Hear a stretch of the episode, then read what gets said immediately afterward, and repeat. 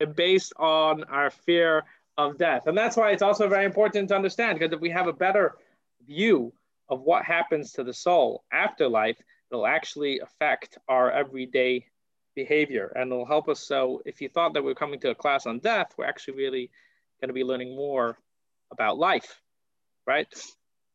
So, you know, when the word death comes to mind, if I could ask you guys, what, if you could give me one word that comes to mind when you hear the word death, what, what exactly, welcome Robbie. Uh, if you had to say one word, what would it be? I guess I'll go. Mm-hmm. Uh, Sasha? I would say awkward. Awkward? Okay. Uh, Bronwyn? Fine. Finality.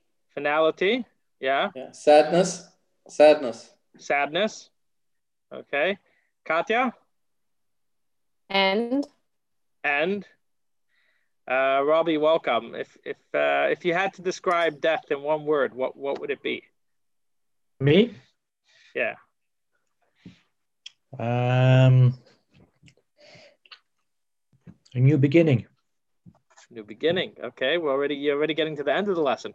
Now, um, Moish. Oh, I, I, had it and I've gone and lost it. Um, I mean, that might be what I mean. I had it and I've gone and lost it. Um, okay, um, good, good, good. something like that. Um, something like um, um, freedom or something like that, or yeah, freedom. Okay. Or I was looking. I had another word before, like yeah, evolution, freedom, freedom, or something like that. Great. Welcome, Mark. So one of the things that a lot of people mentioned uh, is finality or the end, right? The, the finish, sadness, right? That's what a lot of times what we associate with death. The, the, word was liberation. The word I had was liberation. Liberation. So obviously, death, in a certain sense, is the end of one period and the start of a new period, right? That's that's pretty much the two sides that we're seeing here. On the one hand, it's the end of life as we know it and, and perhaps it's the start of a new period and maybe that's why it's so it's so scary in a way because a lot of the or why people may find it scary is because a lot of the things that we go through in life even the most difficult challenges they all have an end at least we think they'll have an end. We're dealing with covid now but we think that it'll stop at some point. Whereas death is basically that's it. There's no there's no coming back from that point. It is a marker. It's a it's, it's a new stage in life.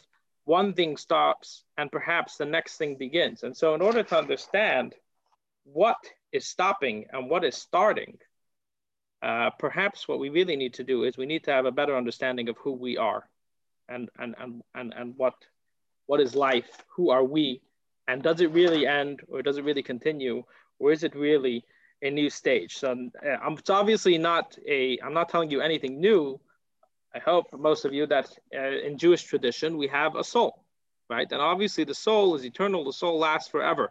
But what is our relationship with the soul? How much of that is me and what does that affect this conversation? So the first thing I want to share with you is a little text from Rabbi Chaim Vital, who was uh, the great mystic who wrote down the teachings of his master, the Arizal. Um, and he tells us something very interesting about the soul. Um, Okay, I guess usually we go around and one person and have one person read. So Sasha, would you like to read uh, text two? Yes. Which is if you have a textbook in front of you, it's on page five, or you could read off the screen. The wise are aware that the human body is not the human being. When we speak of the human being, we are referring to the human's inner dimension. The body is merely a garment in which the soul is attired during its sojourn in this world right? So what does he say? The wise are aware that the body is not the human being. What is the human being? When we talk about you, who are you? You are not your body. You are your soul, right? Your body, in other words, is just a article of clothing, so to speak, for the soul. Who are you? What is what represents you? What represents you is the soul what is the soul? What does it mean, the soul? Is if you can't touch it, what is the soul? So maybe this next little video meditation will help us get a bit of an idea of a feeling for soul. I'm going to mute everyone so that the sound is good. Um, and I'll share the next video.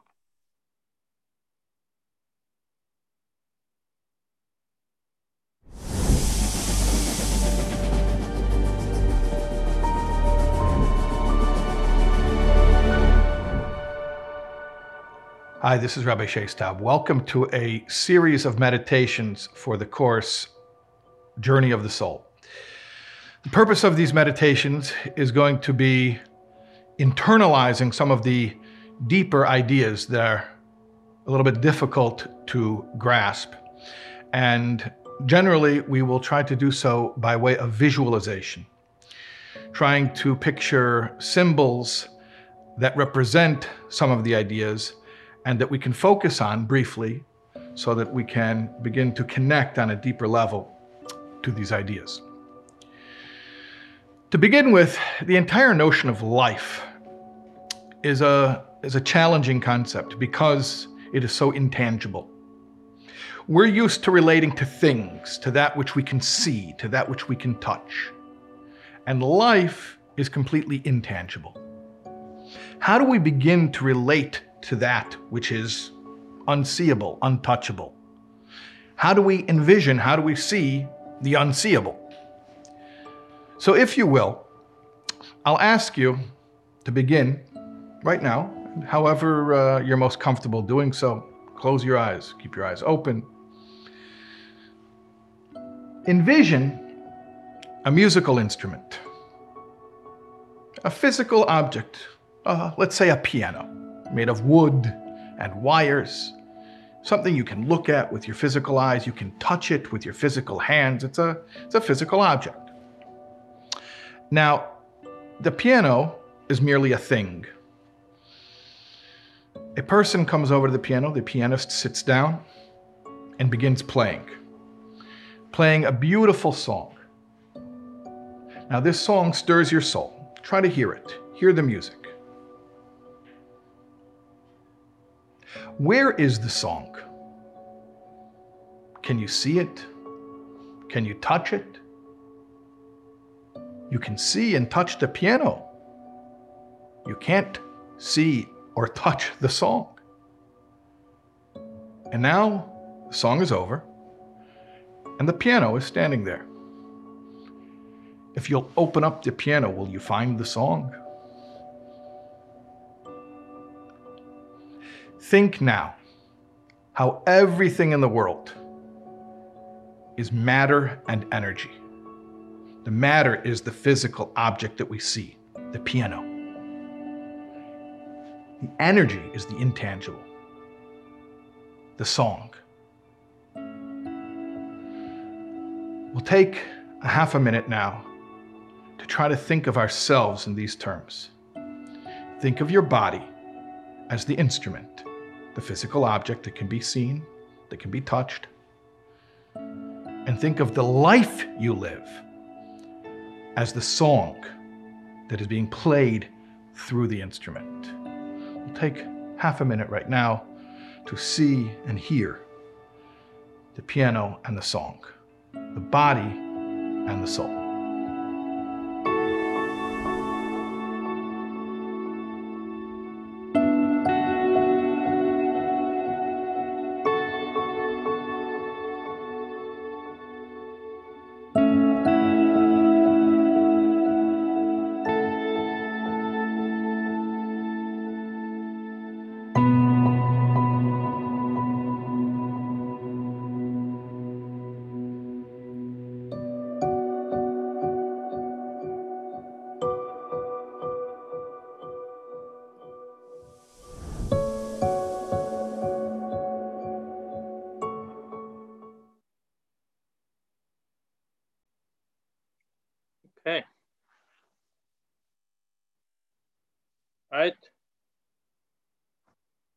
So who are you, right?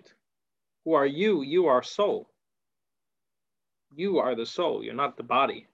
You're the soul. You're the energy. You're the life force that is within that. And in a sense, the body and the soul are two separate beings that are brought together when you're born. But they're actually two distinctly separate entities that only work hand in hand for the entire period of your lifetime. That the body is one creation and the soul is another creation. We're going to look now at, a, at two verses from Genesis, which speak about the creation of man and the creation of animals. And I'm going to ask you when we finish, uh, if you complete, if you notice a difference in the way that they are that they were created. Um,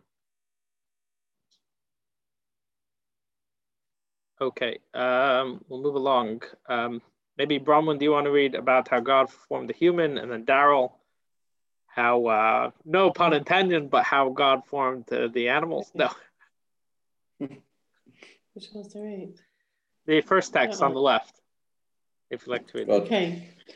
God formed the human of soil from the earth and breathed into his nostrils a neshama soul of life, and the human being became a living being. God said, Let the earth bring forth living beings of differing species, cattle, creeping things, and the beasts of the earth according to their species. And it was so. Right. Does anyone notice a difference between the way God formed man and the way God formed the animals? Yeah, with breath. Humans. Humans with breath. Okay, it doesn't say the breath by breath by the animals. Anything else? But the breath, the breath came from God, so the humans have part of God in them because it's the breath of God. Right, breath of God. Anything else? Well, we're it says we're living being. Um doesn't really say anything like that about animals. Oh, living beings. Mm-hmm. Daryl?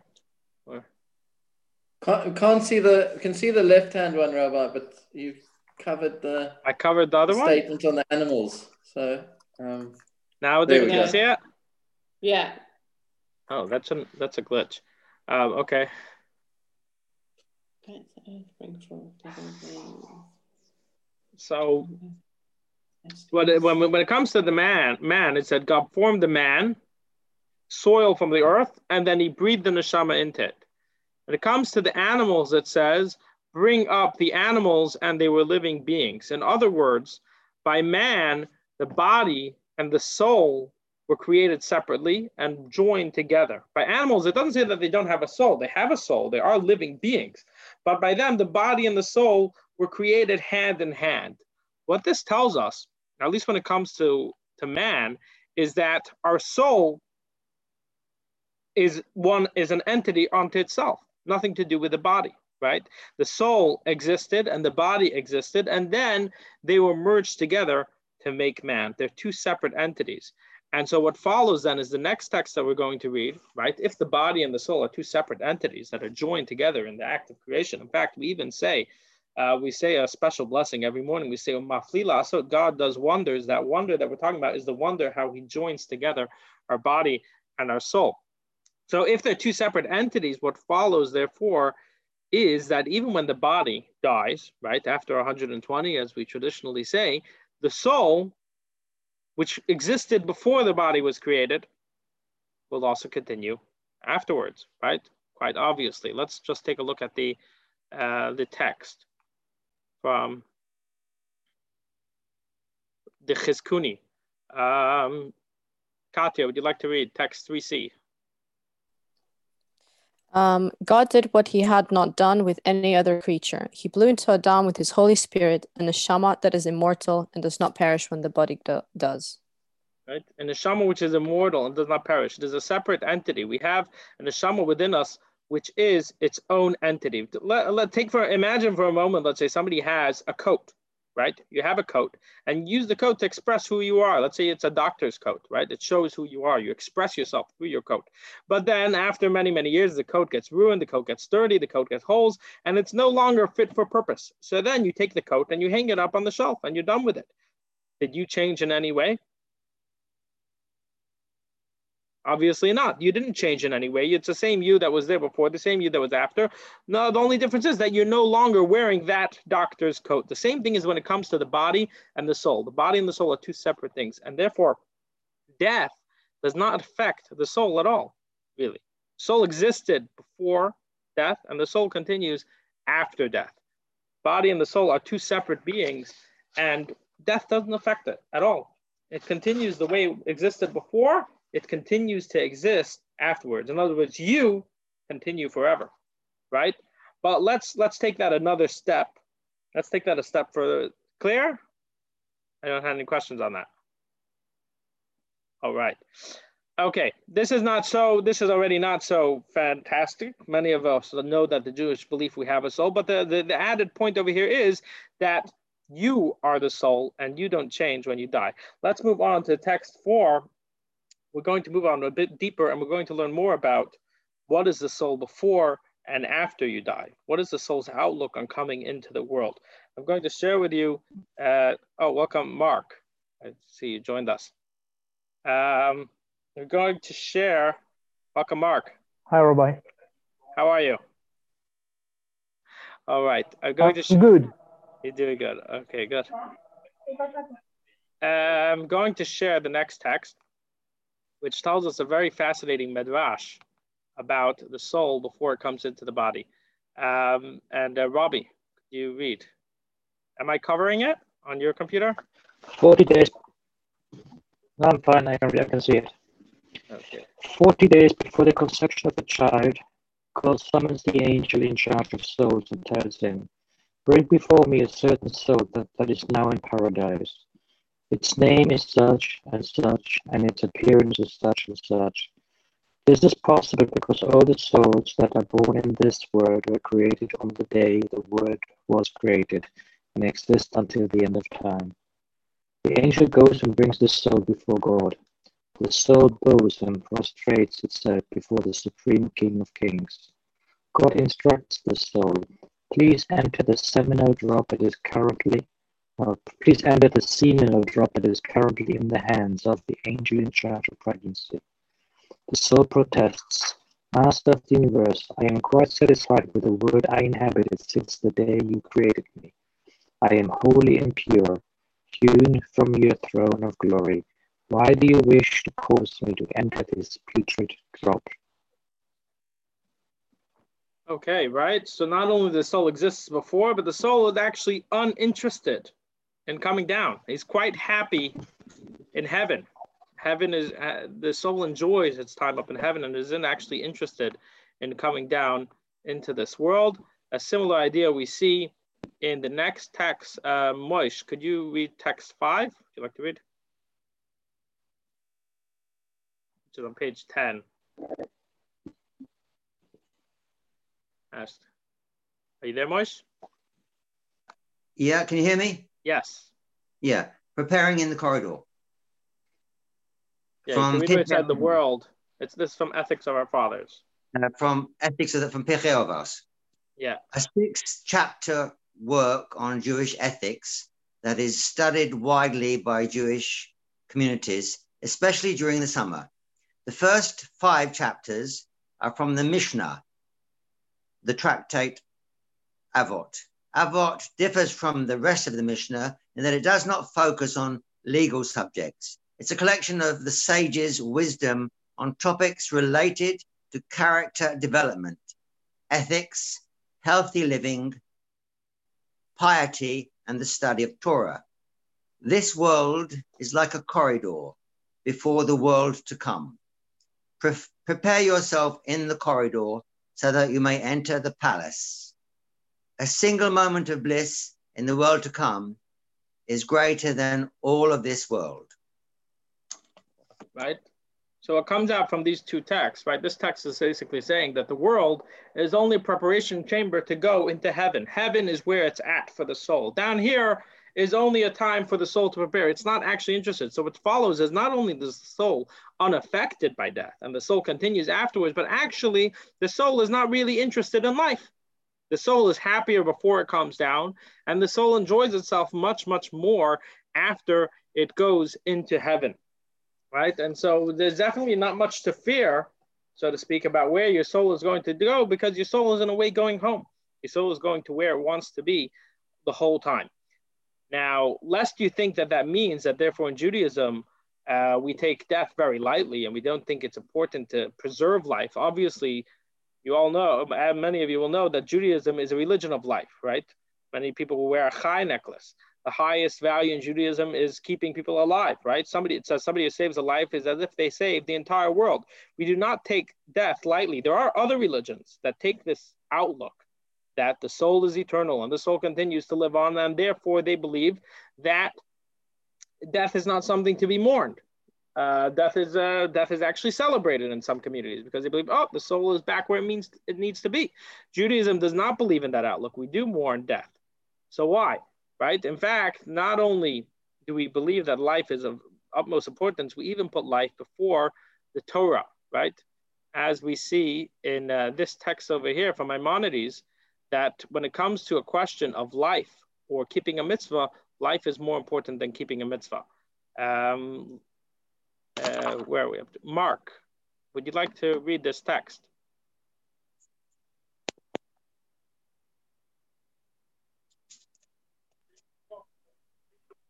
If a non-Jew attempts to force a Jew to violate one of the Torah's commandments at the pain of death, the Jew should violate the commandment rather than be killed because the Torah states concerning the mitzvot a person shall do them and live by them. Leviticus 18:5. One should live by them and not die because of them.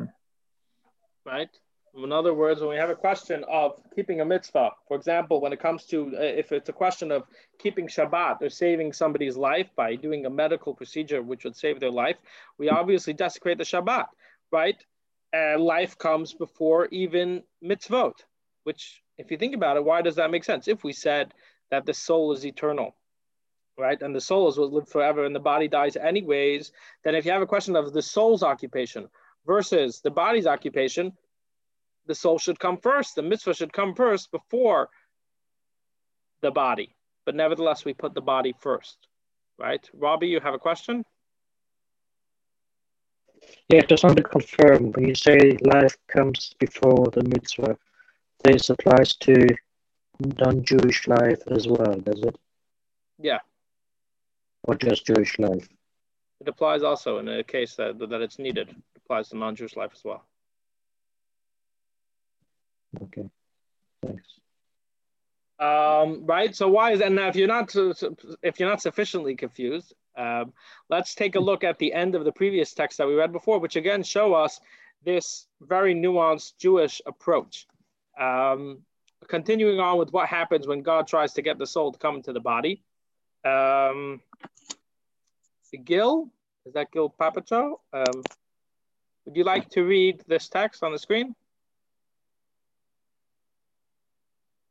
Okay, we'll go back to uh, Sasha. God hurries to reassert the descending son. The world to which I'm bringing you will prove more beneficial than the one you presently inhabit. Indeed, I form you exclusively from the purpose of creating mortal life from this particular drop of seed. With that, God forcibly installs the soul. Right. So God tells the soul, I formed you for the purpose of going into the body, right? And it'll be more beneficial than your present life. And similarly, also that previous text from Ethics of Our Fathers, which said that one Moish, you had a question?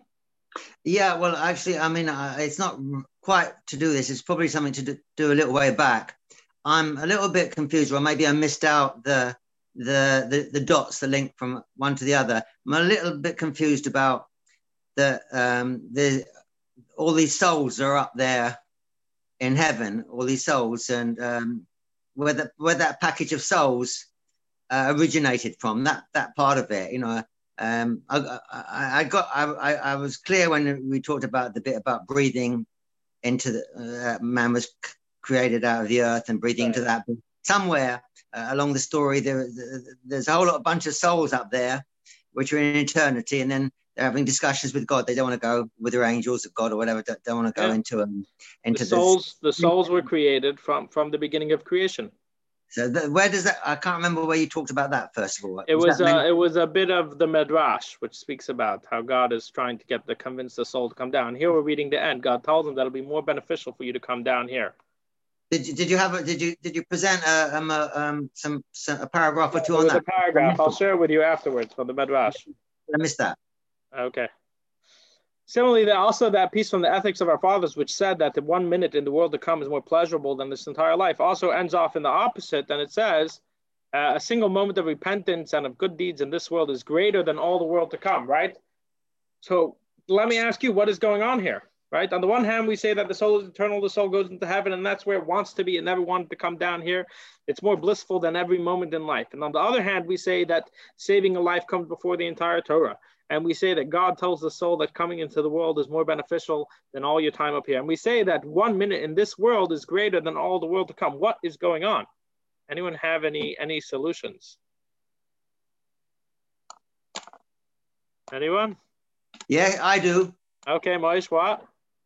Um, I'm still I'm still audible. Um, well, it, I think it's to do with maybe I don't know if it was Hillel or someone who said um, related to this. It said that you know um, um, all uh, one one moment in in heaven is worth all the time, all the moments, you, all the time you spend on earth. One moment in heaven is spent, all, uh, which we, you mentioned earlier. Right, we quoted that, yeah. But on the other hand, he also said, one moment spent well, correctly on earth is worth all the time in heaven. Right. That's our question. Why? What is that? How do you how do you explain that? Um, um,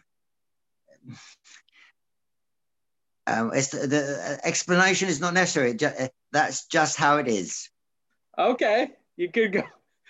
You can. I'll try to give an explanation. All right. So while it's true that the soul is happy in heaven, the soul loves heaven, the soul wants to go back to heaven, and it's fine with going back to heaven. Nevertheless, the soul comes down into this world because it knows that its mission, the mission in this world, is where it's at. This is where it can make a difference. This is where this is the purpose of the entire creation. Not only it's where the soul can make a difference, right? When the soul is in heaven, it can't make a difference. Only when it comes down is where you can make a difference, where you could change things. In heaven, you're floating along. It's spiritual, it's blissful, it's enjoyable, but you're not making a change.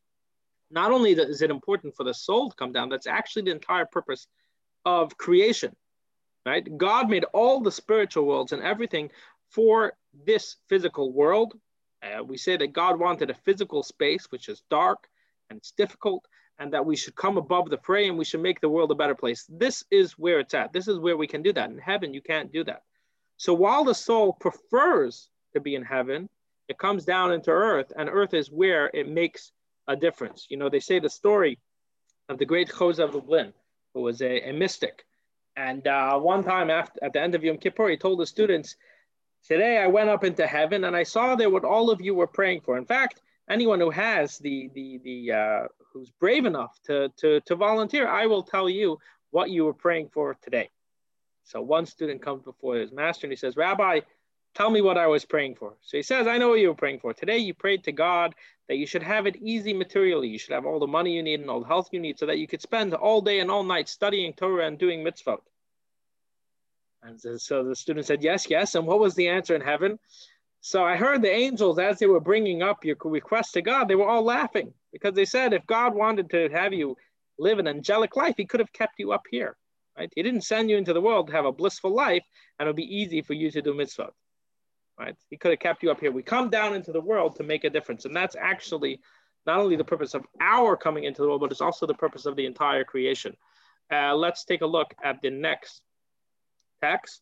Um, God created the universe on condition. If Jews accept the Torah, he told the universe, you will continue to exist. If not, I will to return you to nothingness. Right? In other words, the entire purpose of the world is for us to do good deeds down here. And if we're not doing good deeds down here, then there's no purpose to all of it. Uh, let's say you have a person that's engaged to get married, right? And they hire a hall and they hire a band and they hire a caterer. And then right before the wedding, they break it off, right? Does he have any reason to have any of, does, does he go ahead and make a party? Some people might, but most, right, wouldn't. Uh, because the whole thing has no purpose. Similarly, God has a whole party in heaven, so to speak. It's all beautiful, it's all wonderful, but that's all the preparation for the good deeds that happen down here. And so the soul, in a sense, is very confused. The soul is confused, right? On the one hand, the soul wants to be in heaven. That's where it's connected to God. That's where it has a blissful spiritual life. But on the other hand, it knows that its job is to be down here. It's almost like somebody who goes to take on a new job, right? let's say you were very comfortable in your old job and you know where everything is and you know everyone there, but then you're offered opportunity, a place where you have you'll have greater opportunities, where you'll be able to grow. But you don't know anyone there. You don't know what it's going to be like. It's scary. You're scared, but you do it anyways. The same thing is when it comes to the soul. Soul enjoys its time in heaven and, and, it, and, it, and it's happy to go back there. But it knows that coming down here is where it's going to make a difference. Uh, as uh, the very a very interesting text, text 10. Um, right? I don't remember where we are, but I guess I'll just read. Against your will you are formed, and against your will you are born. Against your will you live, and against your will you die. Right? The soul, before coming down, doesn't want to come down because it's scared. Life in heaven is beautiful. It's enjoyable. It's blissful. He knows that he needs to go down. God is telling him that it's going to be better for him, but it's scary. But then once we come down here and we experience life and making a difference, we don't really want to go. But even when we have to go, in a sense, it's not scary. And this is the beautiful, nuanced approach that we have in Judaism. Where on the one hand, life is of tantamount importance. Life is where it's at. We don't, we look to enhance life and increase life and keep it going for as long as possible because this is where we make a difference. But on the other hand, death is not a prospect necessarily that should be scary because it's just the soul continuing on to another, another place in a sense, it's going home to where it really wants to be. It continues to live uh, forever in heaven. And um, right, this explains uh, a very interesting. The, the, the, there's a beautiful story that connects to read a story from the previous Lubavitcher Rebbe, the sixth Lubavitcher Rebbe, who was uh, very, he was imprisoned and in Russia many times for spreading Judaism. And he writes about one of his interrogations with the GPU, which is the forerunner of the uh, KGB. Um, Robbie, could would you like to read?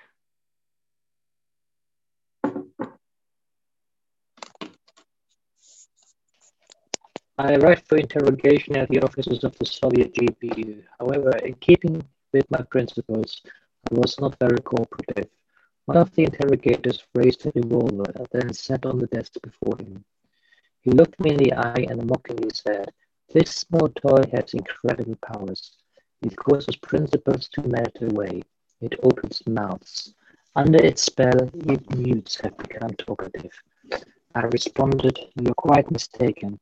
That toy only has an effect on faint-hearted non-believers, those with one word and multiple gods. We, on the other hand, have one God and two words. As such, I don't panic at the sight of your toy. It has no effect on me whatsoever. Right. So obviously the previous rabbi wanted to live. He understood the value of his mission on earth. He understood that life is the most important in Judaism. But nevertheless, he wasn't afraid of the prospect of death because he knew that it would just be another stage. His soul would continue to live and continue to enjoy. It wasn't a prospect that made him fearful. Similarly, we'll also be able to understand a very interesting piece of the Talmud, which discusses Rabbi Yehuda Hanasi when he was on his uh, deathbed. Uh, Daryl and Brahman, would you like to read? When Rabbi Judah the prince fell ill and lay on his deathbed, Rabbi Chia entered and found him weeping. My master, exclaimed Rabbi Chia, why do you weep? Was it not taught if one dies smiling, it is a good sign for him, while weeping, it is a bad sign for him. Rabbi Judah replied, I weep because of my inability to study the Torah and observe the commandments after death. Hmm. That is interesting if you ask me. What type of question is it? Why are you weeping? Right? You're walking into a person on his deathbed and you ask him, Why are you weeping? Isn't that insensitive? Why are you weeping? But obviously, according to everything we explained, it makes sense. A rabbi in the caliber of Rabbi Yehuda Hanasi, his student could not understand why are you crying? Why are you afraid of death? What, what's bothering you? Your soul is going to go up into heaven. You're going to have Gan Eden. You're going to have eternal bliss.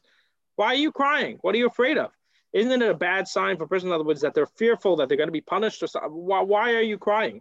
And he said, I'm not crying because I'm afraid of death. I'm not crying because I'm afraid of what's going to happen to me.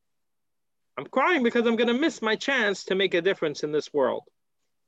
And that's a beautiful, very beautiful, nuanced approach. Whereas, in, you know, in some religions, you have they're very obsessed with death. Death is some scary thing, you know. In America, I come from America, we we have a whole a whole month where we just like worry about how horrible death is, right? And in other religions, you have that they that death is is celebrated, right?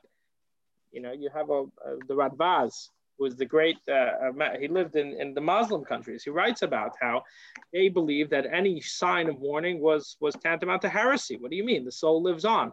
But in Judaism, we have this beautiful nuanced approach where death is not something to be feared, but on the other hand, we want to continue living. Yeah, Moish, your, your hand um, is up. Regarding the last part, the last paragraph, or a couple yeah. of sentences of that, um, that page, um, you added in um, about you know he's weeping because he um, he's not going to be given the chance to make a difference. I mean, what's written there?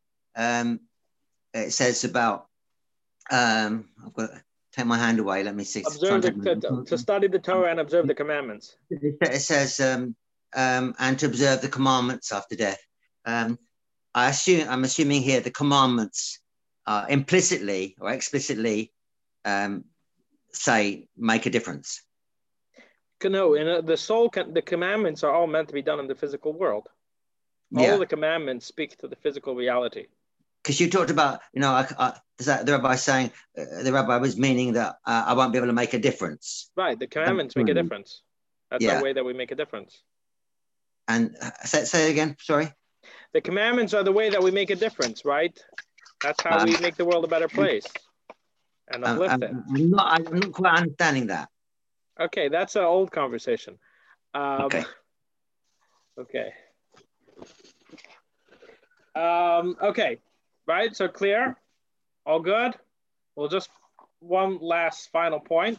Um, one more point. So we discussed how our view on, on death in Judaism can affect, in other words, our fear, or it's not something we're necessarily afraid of, it's something that we, we understand what where it goes. We'll discuss more what exactly happens and how it plays out in later lessons.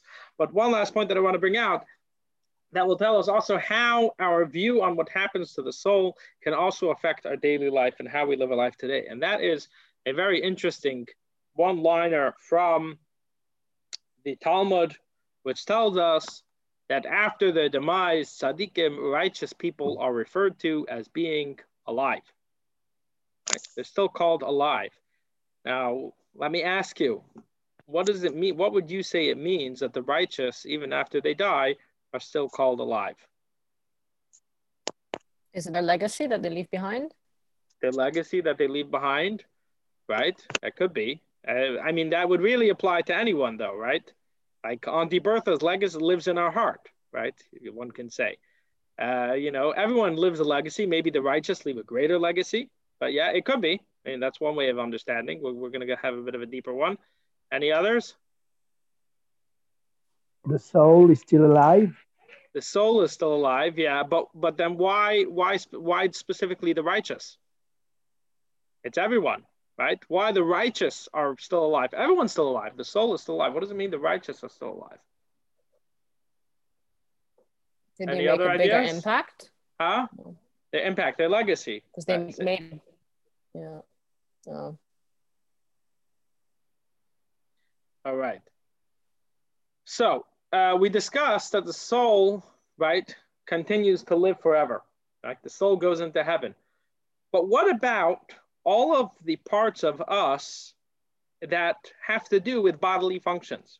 The food we like to eat, the physical enjoyments and creature, you know, the, the, the, the, the creature comforts that we all have. What about all those things? Do those things continue with us when we pass?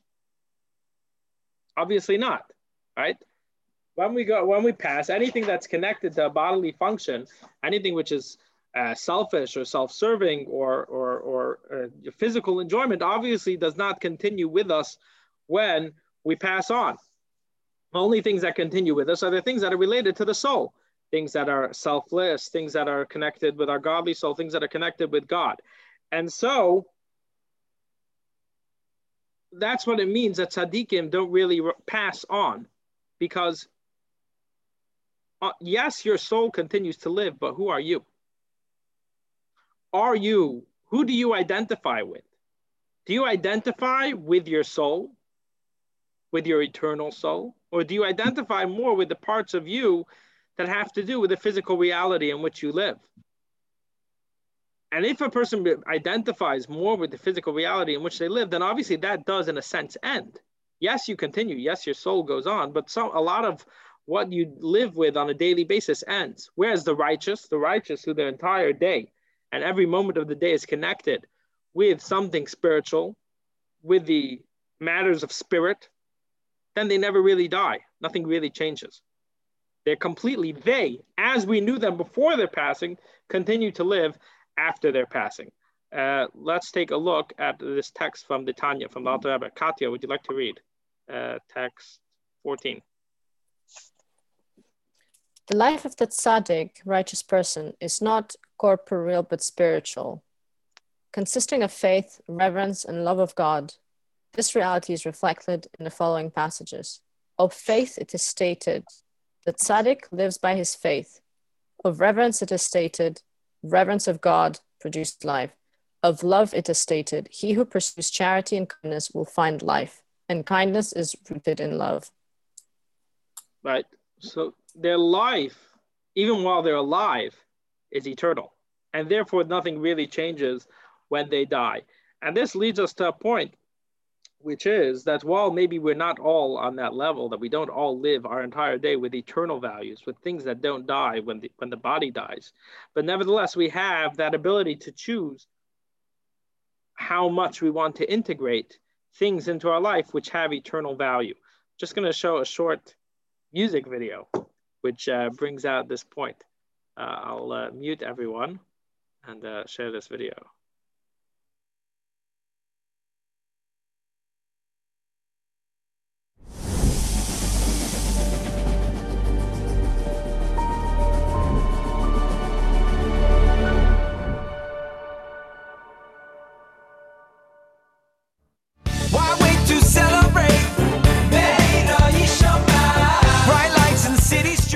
Eighth Day is a popular Hasidic rock band.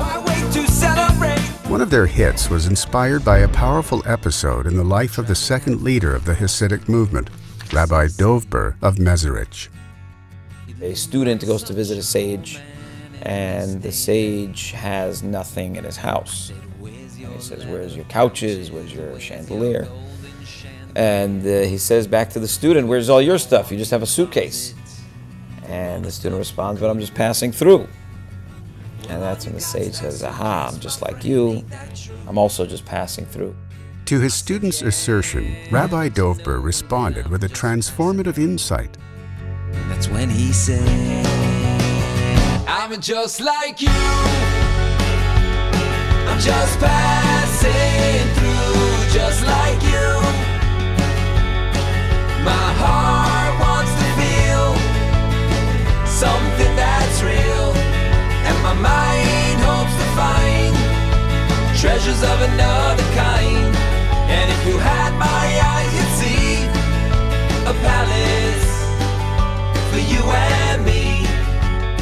This world is temporary.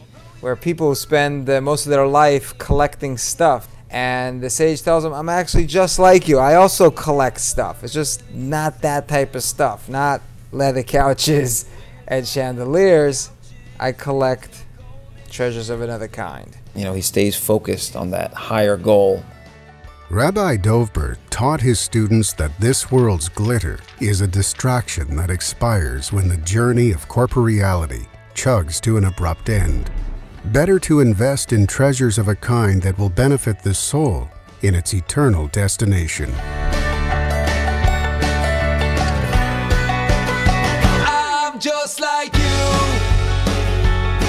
Just passing through, just like you. My heart wants to feel something that's real, and my mind hopes to find treasures of another kind. And if you had my eyes, you'd see a palace for you and me. And my heart something that's real. And my mind hopes to find treasures of another kind. And if you had my eyes, you'd see a palace for you and me. A palace for you and me.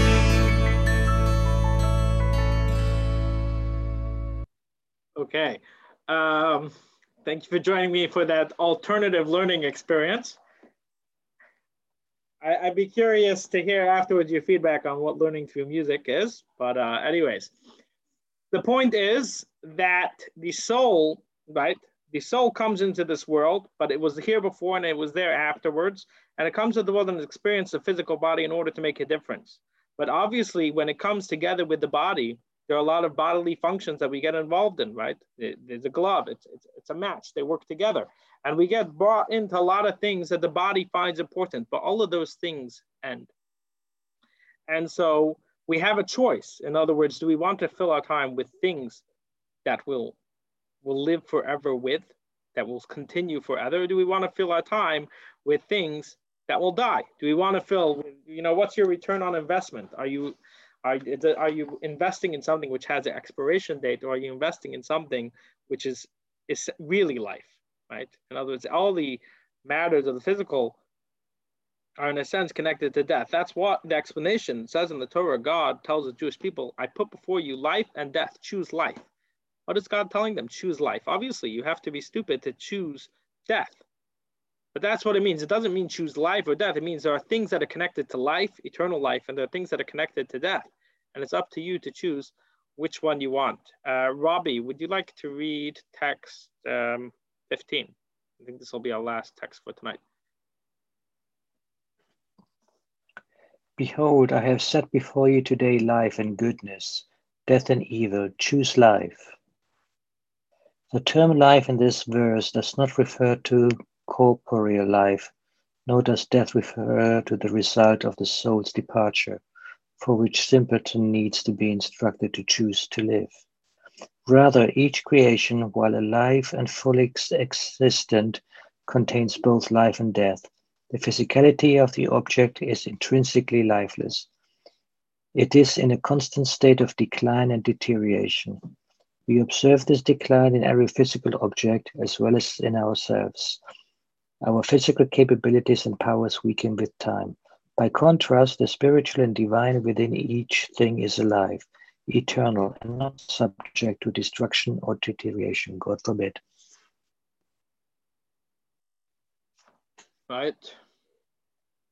So it's up to us. At every moment in the day, we have that choice. What are we going to use this moment for? We're going to use this moment with for something that we're going to take with us forever. Right? Even when you leave a legacy, right? When you leave a legacy, that legacy continues for one generation, two generations, three generations, four generations. But when you invest in something soulful, something which, which your neshama, which your eternal soul connects to, that goes with you forever. You take it with you to heaven and it continues forever. Um, and so obviously it's not an either or. We're not all going to be righteous people that are whole days, but we can have things, parts of us. The more we invest in that, the more it continues with us for eternity versus things that we only have for a certain amount of time. Uh, so just to sum up the points that we that we discussed tonight, uh, we discussed that we have a our eternal soul, right? Our neshama, and our neshama continues forever. Our neshama was before the body, and the neshama continues after the body. It continues forever. The neshama is happy in heaven. That's where it wants to be. That's where it was. And the neshama only comes down into this world in order to do mitzvot, in order to do good deeds, and in order to make a difference. And therefore, that gives us a very beautiful, nuanced Jewish approach, which is life is the most important thing. Life is what we always look to preserve because that is what the purpose of creation is for. This is where we can make a difference. But on the other hand, we're not afraid of death, and death is not a scary prospect because the soul is going to a wonderful place. And more about where it goes and what it goes, we'll be discussing, especially next week. We'll be discussing exactly what happens to the soul right after death and the customs what's its connection to the body then, etc. That's going to be the main focus of next week. And then later we'll talk about reincarnation and all those other things. And finally, we, on our last point, we made the point that if the soul continues on forever, but that's only obviously certain parts of the soul, it's the spiritual aspects of the soul, that's what continues forever. And therefore we have a choice every day and every moment. What do we want to invest in? Do we want to invest in things that have an expiration date or do we want to invest in things that will continue with our soul forever and for all uh, eternity. Um, I mean, I'll just end off with one, one cute story that uh, sticks with me from when I was a child. Uh, there was once a very poor man, and he needed to make money for his family. And he heard that on, on the other side of the ocean, there's an island which is full of gold and diamonds. Sand is diamonds, the streets are paved in gold. And his wife said, You know what? Go on a ship and go find your way there, and hopefully you'll come back with some money. Anyways, he goes on his way, and eventually, actually, the ship the, the, the, the ship gets shipwrecked. But one day he wakes up and he's on the island and he notices that under his feet is sand. It's not sand, it's diamond. He picks up the diamonds and he fills his pockets with the diamonds. He comes into town and he goes into a restaurant and he's excited. He's a rich man. He orders the best meal in town. Comes time to pay. He tries to give them the diamonds. Say, diamonds, that's not worth anything. That's the sand under our feet. We trade over here in schmaltz. I don't know if you know what schmaltz is, but it's uh, it's fat. That's that is the that is the gold of, of, of this town, the schmaltz. Anyways, he did he didn't have any money, so he had to work in the restaurant for a while until he became a very rich man. He had a whole chain of restaurants. He was extremely wealthy. Finally, he realized it's time for him to go home. So he wants to bring all his wealth with him. He packs all the schmaltz into the into the boats and he heads home. And when he gets home, obviously, I don't know if you know fat, but it spoils. By the time he gets home, it all spoils. And he gets home and I ask him, what, what happened to you? What are you coming with the schmaltz? He said, Where I came from, schmaltz was the most valuable thing. No, schmaltz, schmaltz was worthless. And then he rummages in his pockets and he finds those diamonds that he collected on the first day that he that he uh, landed on the island. It was enough diamonds to make him a rich man, but obviously he could have been much, much richer if he would have invested in taking, not getting distracted, but actually taking the gold and silver. The same thing is the soul. The soul is in heaven, and the soul comes down to earth to make a difference, to collect diamonds, to collect eternal things of eternal value. But obviously, we all get a bit distracted. That's the nature of the world, right? The world around us is focused on different things. Uh, but let's try. The more we are, the less we are distracted, and the more we focus on collecting things that have eternal value, the more alive we will remain forever. Um, that is my, uh, anyways. Thank you for joining us. If anyone has any questions, comments, or I'm, I'm still here, you're welcome to ask any more questions. And um, yeah, let us know if you, whoever didn't register, if you want to get notifications, etc., about the coming lessons, uh, let me know. Moish, I see your hand is up. Moish, you need to unmute. Unmute. Okay. Hi. Um, Hi. I, I'd love to, I'd love to have a link for the for the band. It was great. The band? Yes, definitely. I'll send you the link. I'd love to have a, a link to that Hasidic band. It was really great. They are great. The eighth day. I'll, If I'll you get a link to that this band. video, but they are great. Any other questions? I'd lo- love comments? to follow them. I think they were super. They are super, and their messaging is. This is just one of their songs, so they have a Oh, lot of songs with I've very got- deep I've mystical meanings. comment. I've Huh? got another I lo- I- I got another comment, if I may. You have a what? I've got another comment, if I may. Yes. I have another another comment, if I may. Yes, yes. Can you hear me? Yeah, I just want to mention if Yeah, anyone else, my if you don't have any more um, comments, you're you're welcome to go, or you could stay. It's it's up to you. We finished the official. Uh, um, don't feel rude if if you want to go. Uh, Moish. Um, I, I must tell you, I really loved um, the discussion about what a tzaddik is and um, what a what a tzaddik is all about. I Mhm. really love that. I think that's a great topic to explore. Yeah. I, I think it's it's it's a wonderful topic. If I remember correctly, we're going what the meaning of all that is. expand a bit more on Um, that and uh, next week. But I don't. Or one of the weeks, we talk more about that topic of the uh, everlasting life. Yeah. Any anything else? because most people most people are not uh, uh, uh, do not follow the way of the tzaddik. Most Right. normal, ordinary people, for whatever reason, are not following the way of the tzaddik. But it sounds to me when you put your finger on that, you put your finger on something very, very important. Right. Great. Um, anything else? Okay. All right. Hey, thank you very much. just- yes, Robbie? Thank you very much. It was very Thank good, you. very enjoyable. I shall leave now. Thank you so much. Great. Thanks, Rabbi. Very good. Thank you, Mark. Bye, everyone. Thank you. Shkoyach, thank you.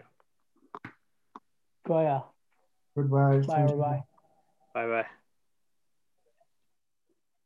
We can speak later, Rabbi. Yes, definitely. All right. Thank you. All right. Bye. Bye.